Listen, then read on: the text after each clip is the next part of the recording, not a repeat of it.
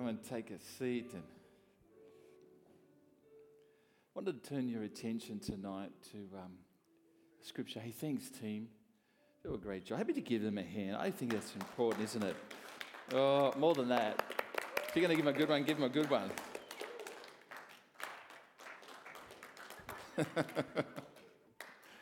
okay, I want to turn your attention to a passage of Scripture tonight from Luke chapter 7, verses 1 to 10. And please grab your Bible, whatever you've got, uh, your iPad, your phone, and read it. It is on the screen as well, but I want to talk about the measure of greatness tonight.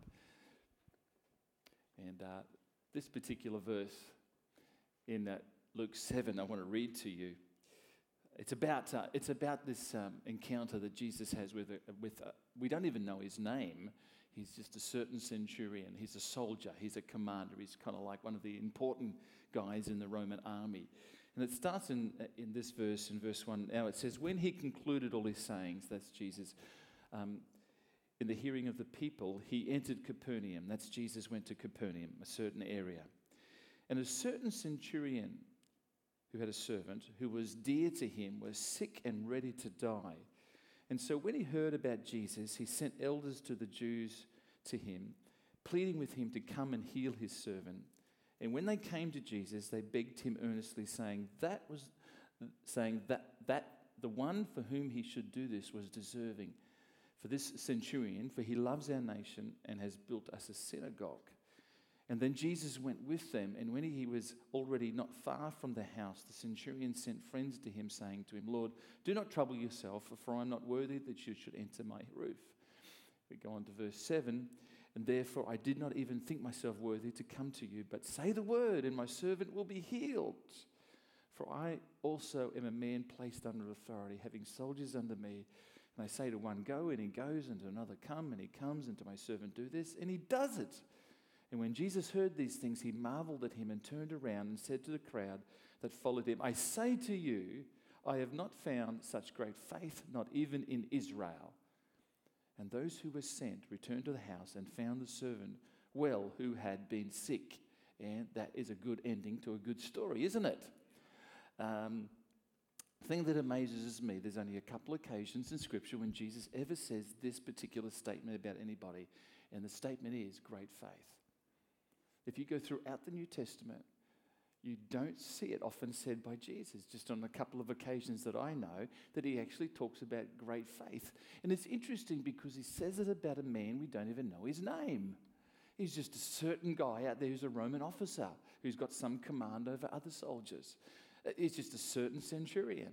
You know, wouldn't it have been more sense if Jesus had said, we would have understood if he said he had a great faith about someone like James or John or, or Peter, we would have kind of thought, yeah, those guys have got great faith. Mind you, I suppose when Jesus was with those three disciples, they, they weren't kind of showing us great elements of faith. But, you know, maybe Jesus could have said about Lazarus, who, who kind of rose from the dead, man, he had some element of great faith.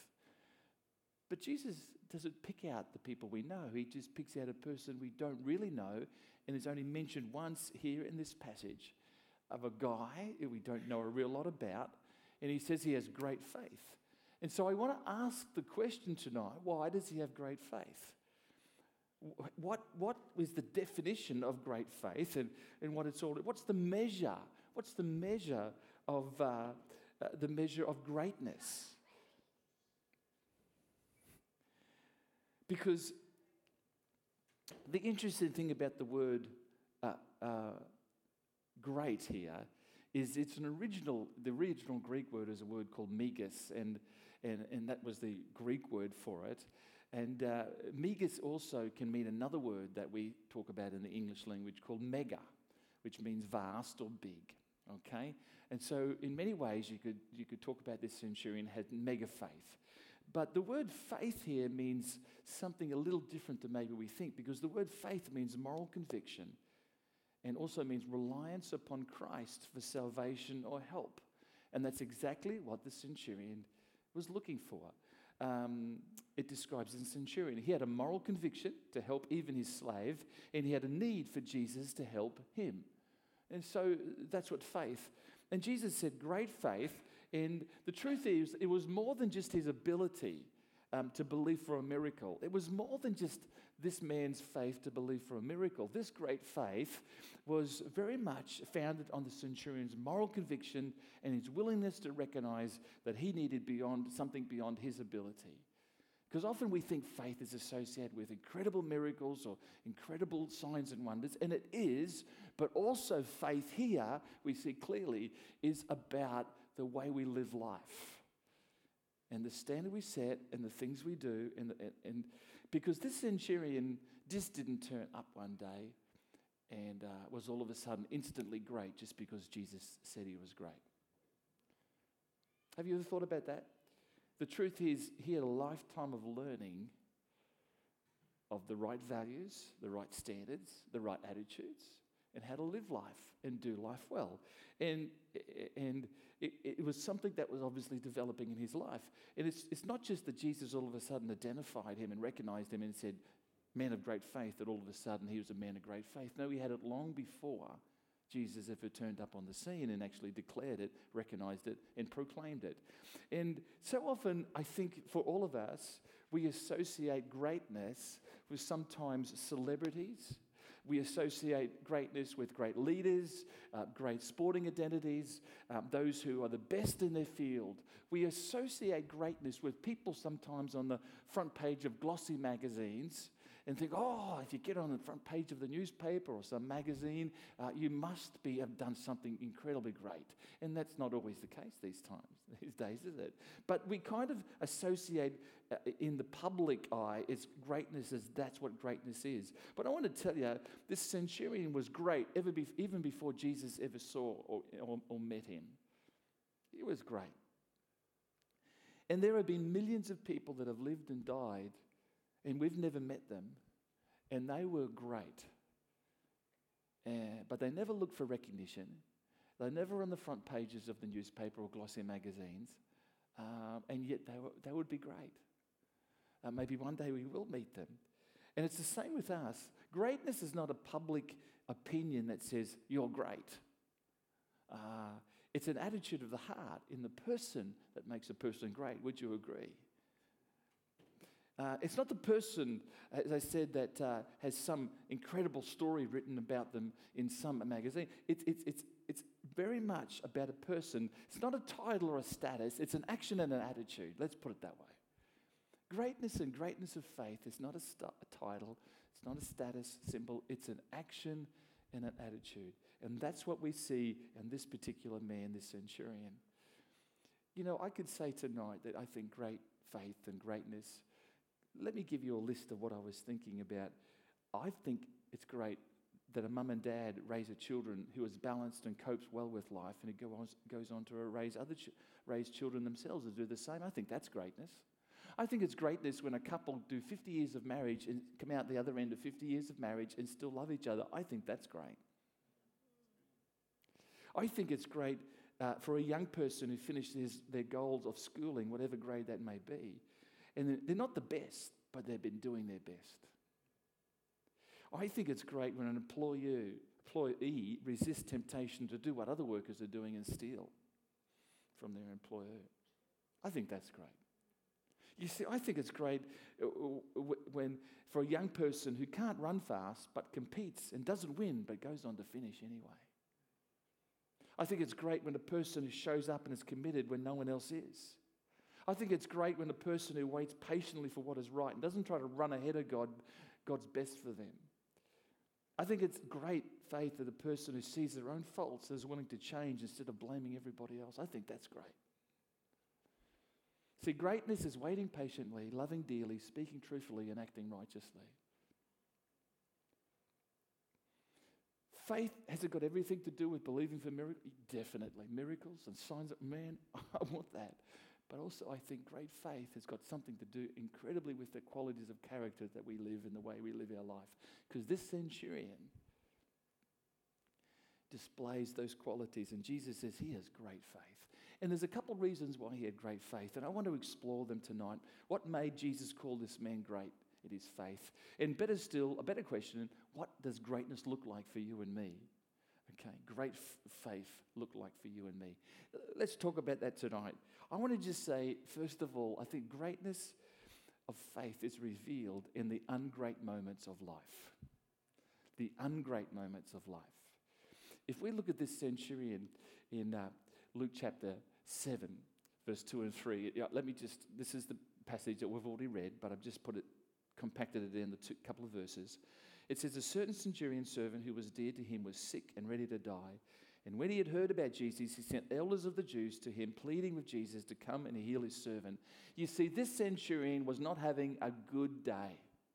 His very dear servant, who he loved, which was out of the box already because Romans and Jews uh, very uh, clearly hated each other. And if you lived in that time of Roman and Jewish Roman Empire, uh, Jews were uh, massacred in thousands. And yet here we see a, a centurion, uh, um, you know, loving a Jew and wanting to see him totally whole and healthy and embracing this, um, obviously his servant and his slave. And it was, it was something that went against the culture of the day.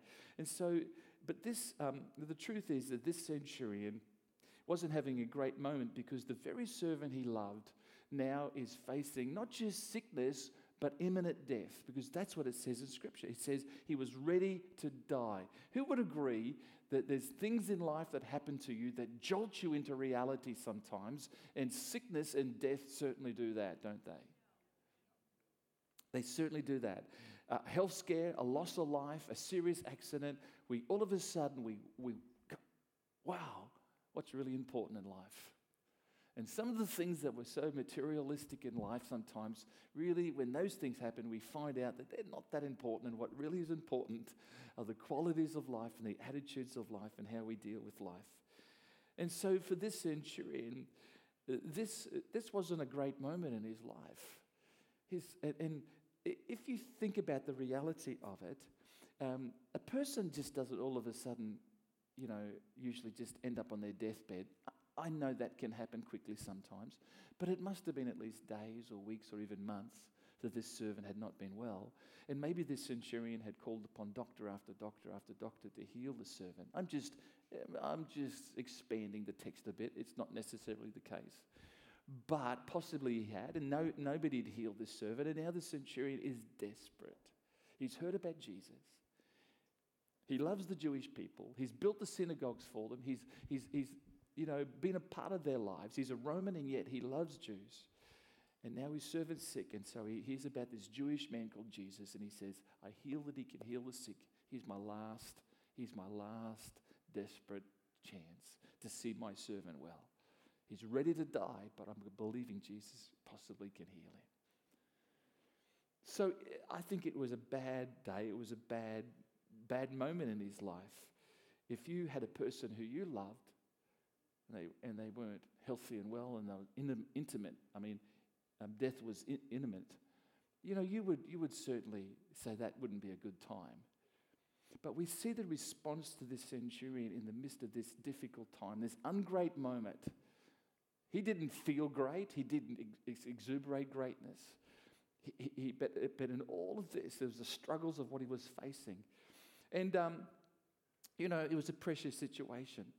And the question is how do we cope with the ungreat moments of life? Um, there's some advice in the Bible from James, chapter uh, 1, verse 2 and 4. It says, Brothers and sisters, it says, Count it all joy when you fall into various trials, knowing that the testing of your faith produces what? Patience.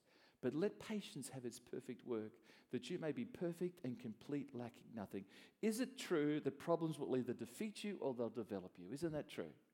We go through problems and struggles. And and because the truth is, life is a series of ungreat moments that are opportunities. Ungreat moments that are opportunities. Usually, in every day, there's sometimes an ungreat moment. It mightn't be major, it mightn't be massive, it might be just something very small. But right there is an opportunity. Either it wants to take you down or it's going to take you up, depending on the attitude we have. And that really does determine whether we have an element in us that says greatness or ungreatness.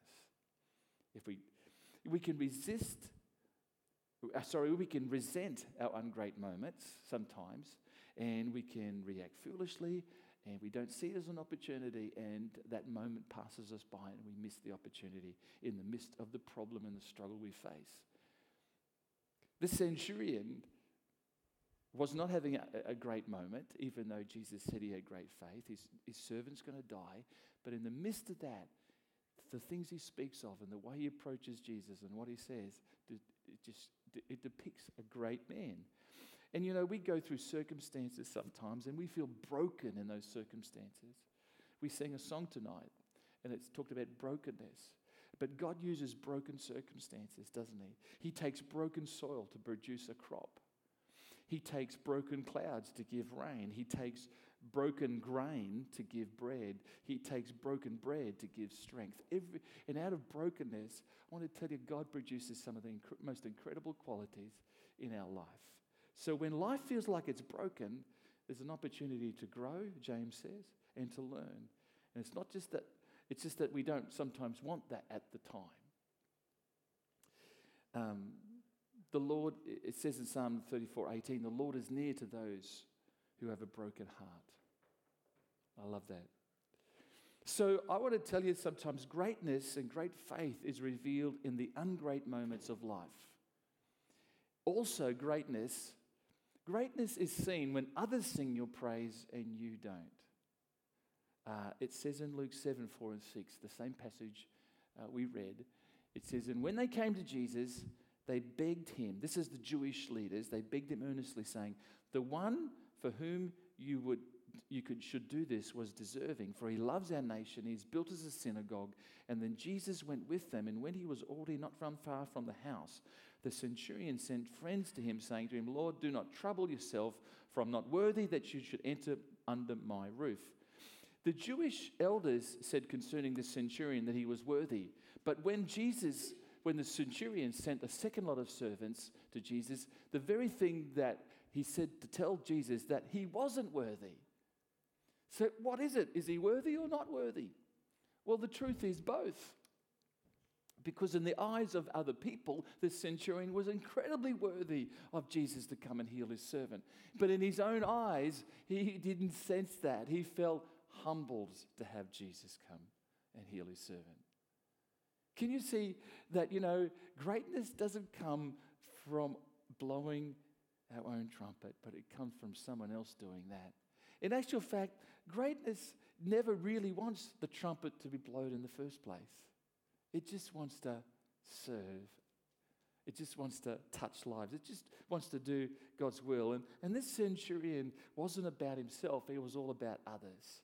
And it took other people to actually to, uh, to say, he's a worthy candidate. He's a good man, Jesus. He loves our nation, etc., etc. And, you know, um, the humility of the centurion was remarkable. He didn't consider himself worthy, but others thought he was. And and uh, it says in Matthew 18 14, therefore, whoever humbles himself as this little child is the greatest in the kingdom of heaven. And Jesus said that, and Jesus nailed this one attribute that really sets people apart in their lives to be have great faith. And you know what sets people often apart? I think there is, you can have the same hundred in a hundred group, a group of a hundred people, you can have the same levels of faith, so to speak, and the same you know, group of people, and they all seem to be the same age, and all the, all attributes are the same. But you know what really, really uh, differentiates between people sometimes is the whole attitude of humility. Humility. And to have a modest opinion of oneself, that's what humility. It's not weakness. It's not weakness. It's great strength to walk through life and saying, God, be glorified in everything I do. God be glorified in all the things that happen that are good. And Jesus says, You what, guys, in Matthew, he says, You guys want to be great? Well, become like a child or become childlike. Have childlikeness. And it actually says uh, you cannot enter God's kingdom unless you become like a child. That's a big call, isn't it? So, what's a child like? Well, they don't have grand thoughts about themselves.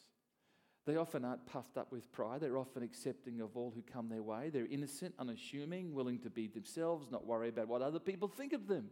Oh man, as we grow older, sometimes we worry so much what other people think of us. Oh, have I, have I got the right clothes on? Have I got the right hair? Have I, you know, um, have I, am I driving the right car? Or whatever it may be, it doesn't really matter.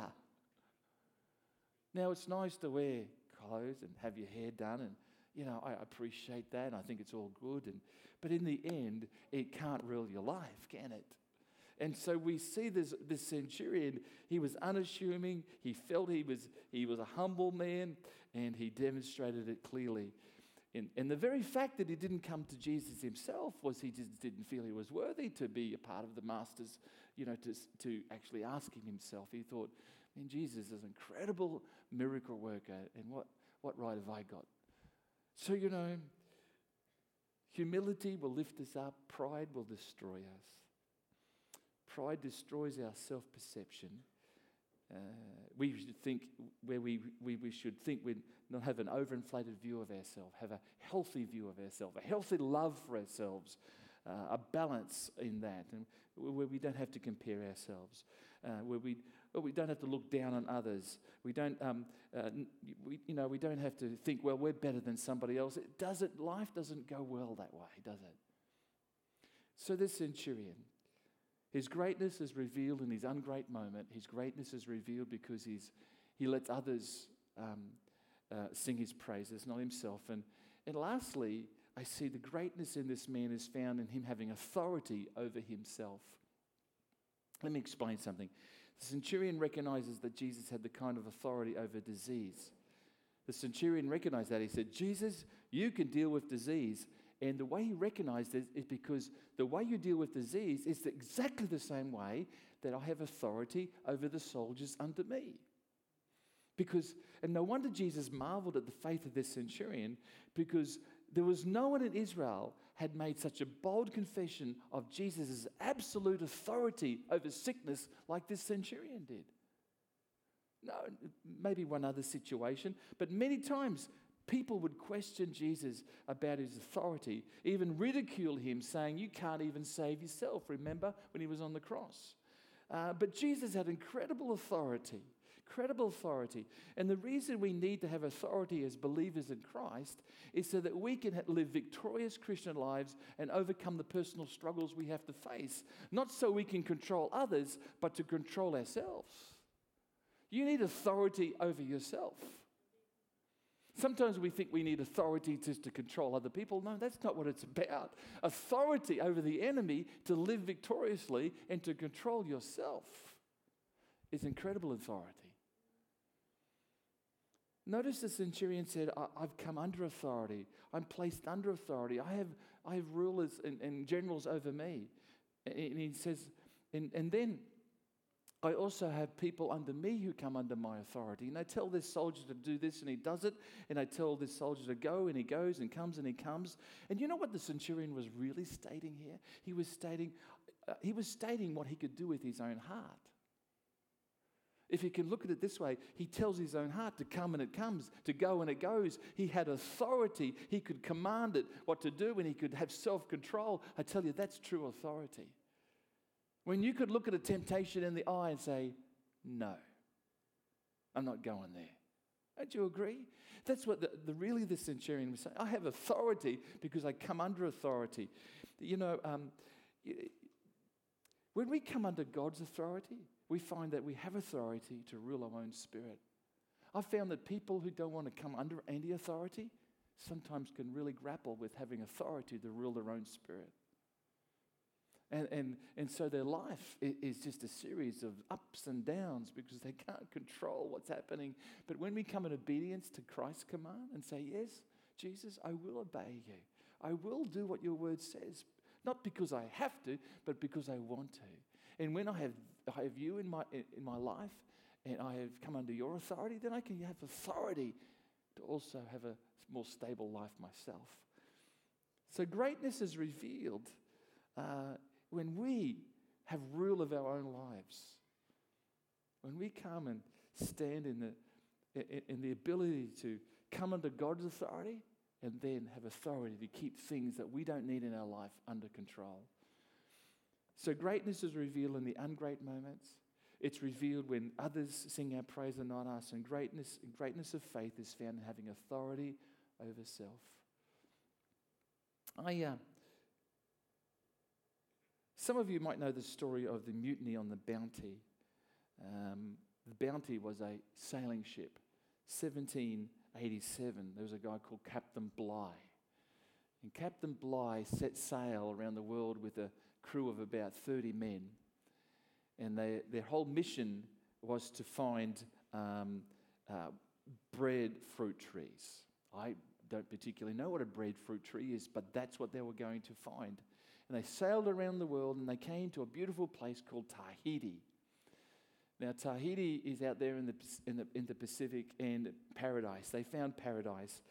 And they were looking particularly for breadfruit trees, but the sailors on that particular ship of the Bounty became very friendly with the no- native women on the in the Tahiti Islands. And Captain Bligh finally made the call and said, We're leaving. Many of the sailors didn't want to leave because they wanted to stay there on the island. But reluctantly, they went. Reluctantly, they jumped in their boat and they all sailed off to continue their mission. Several days out from the Tahitian Islands, there was a guy called Fletcher Christian who caused the mutiny on the Bounty. He took uh, eight, sol- uh, eight sailors were with him, and they took over the ship. And they put Captain Bligh and 18 other sailors in a little boat and they set them off into the sea. And they took the ship back to the, um, the islands of Tahiti. There they gathered 12 native ladies, women who wanted to go with them, and they jumped on the boat again and they sailed. And they came to an island called Pitcairn Island. And they took all their belongings off the boat, this beautiful, incredible paradise of this Pitcairn Island. All their belongings came off the boat and they burned the boat. Now they thought we're going to have paradise on earth. Got 12 women, 8 men, we're going to live an incredible life. But you know, for seven years, it was pure hell. The men were constantly drunk. They become wild, crazy, fought each other. One actually committed suicide and jumped over a cliff. So within seven years, there were only two men left.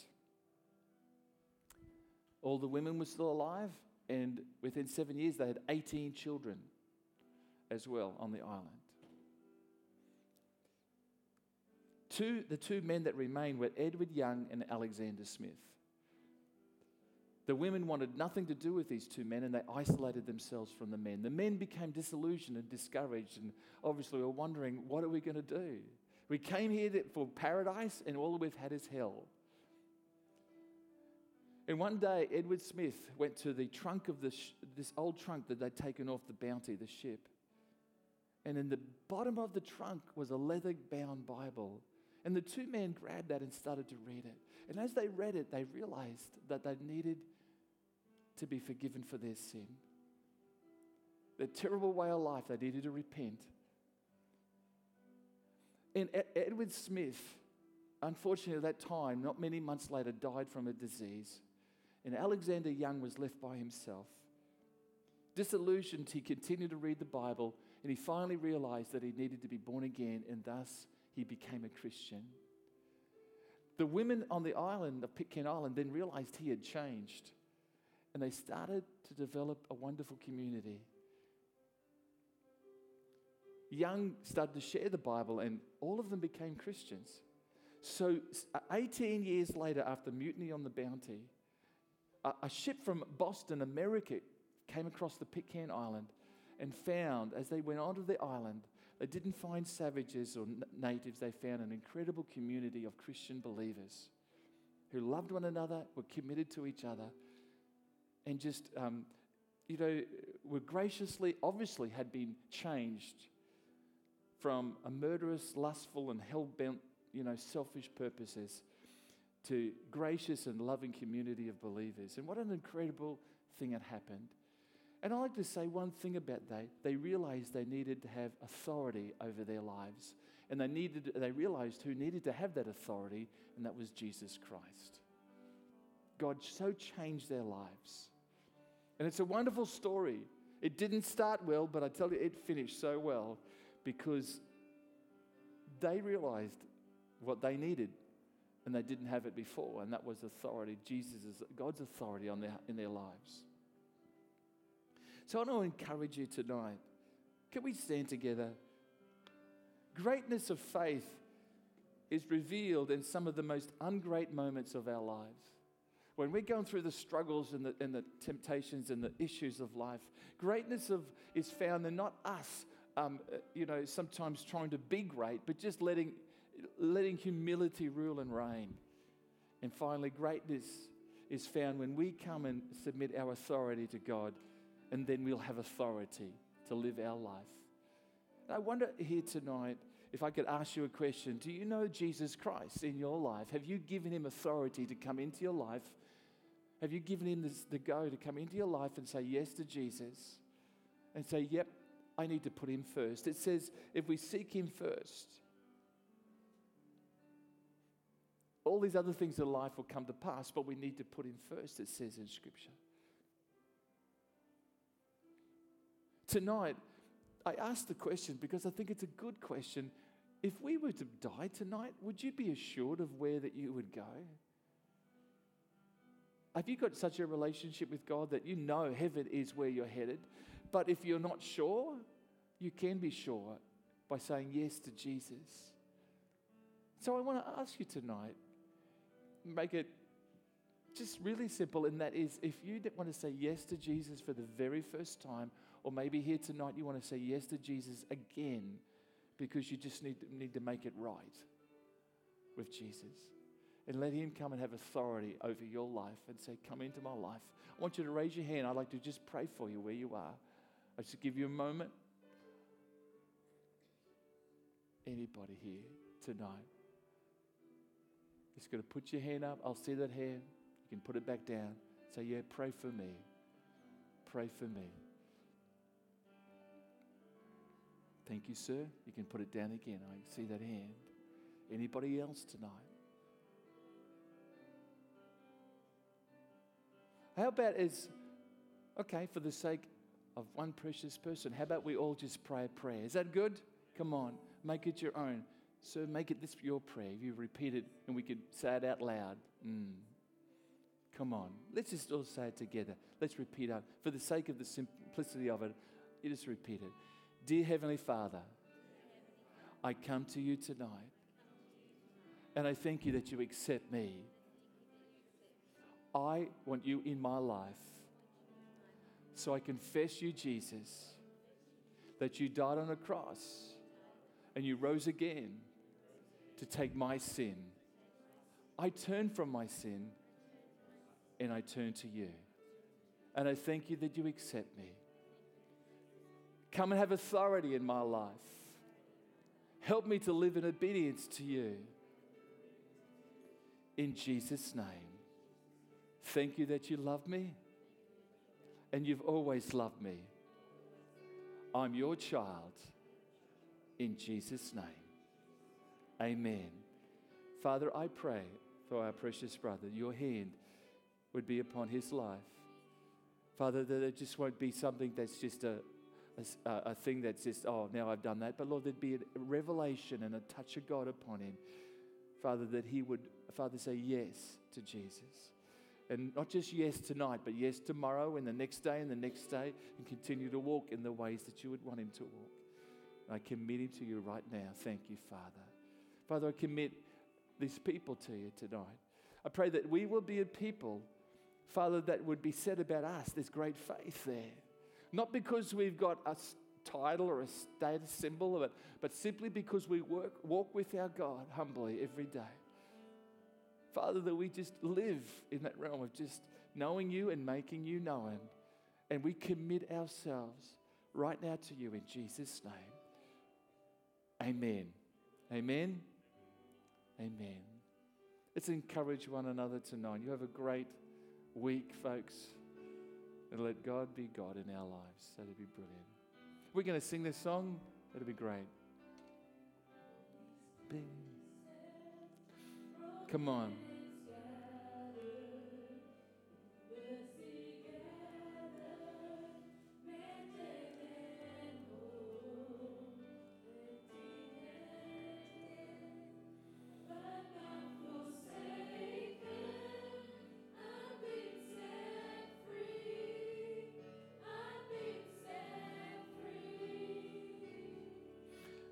Amazing grace, how sweet the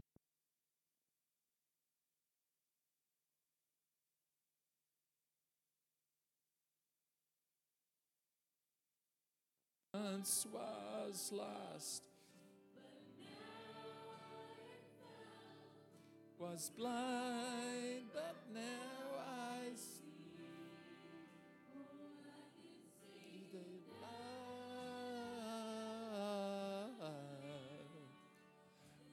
can see the love in your eyes. Mm, You're there, raising up the broken to life.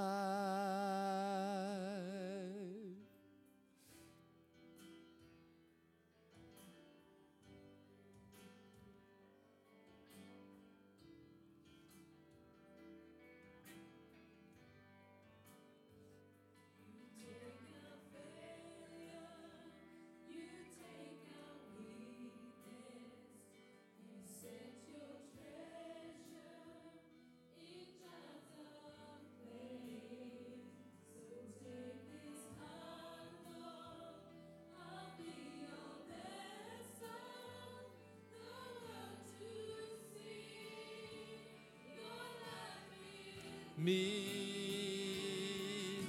Amazing grace, how sweet the sound that saved a wretch like me. Thank you, Lord. I once was lost, but now I'm found. Was blind, but now I see. Can see the. Yes, Lord.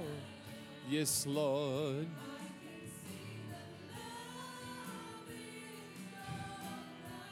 Yes, Lord.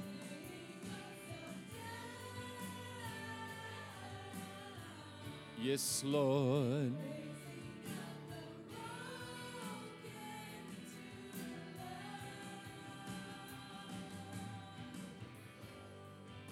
Thank you, Lord. We just, yes, Lord.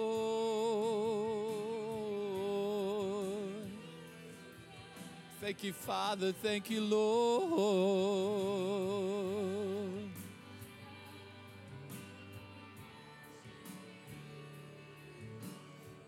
Yes, Lord.